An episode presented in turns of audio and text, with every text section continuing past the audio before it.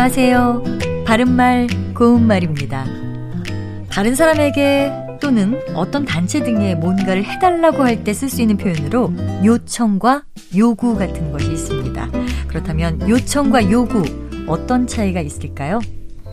먼저 예를 들어 다른 사람에게 도움을 요청하는 것과 도움을 요구하는 것, 그리고 지원을 요청하는 것과 지원을 요구하는 것에는 큰 의미 차이가 있습니다.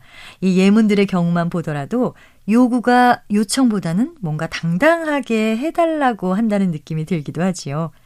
요청이란 말에서 청은 청하다와 관련이 있습니다. 청하다는 어떤 일을 이루기 위해서 남에게 부탁을 하다란 뜻이기 때문에 요청은 원하는 쪽에서 듣는 쪽에게 몸을 낮추고 부탁하는 경우에 쓰이게 됩니다. 따라서 요청은 필요한 어떤 일이나 행동을 청하는 것을 말한다고 할 수 있습니다. 그리고 요구는 받아야 할 것을 필요에 의해서 달라고 청함 또는 그 청을 말하는데요. 법률 용어에서는 증인 출두 요구와 같이 어떤 행위를 할 것을 청한다는 뜻으로 사용됩니다.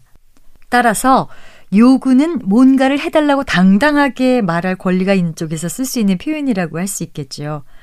가해자에게 피해 보상을 요구하다 또는 이번 사건의 피해자들은 사건의 진상규명을 요구했다. 이렇게 쓸 수 있습니다. 바른말, 고운말, 아나운서 변희영이었습니다.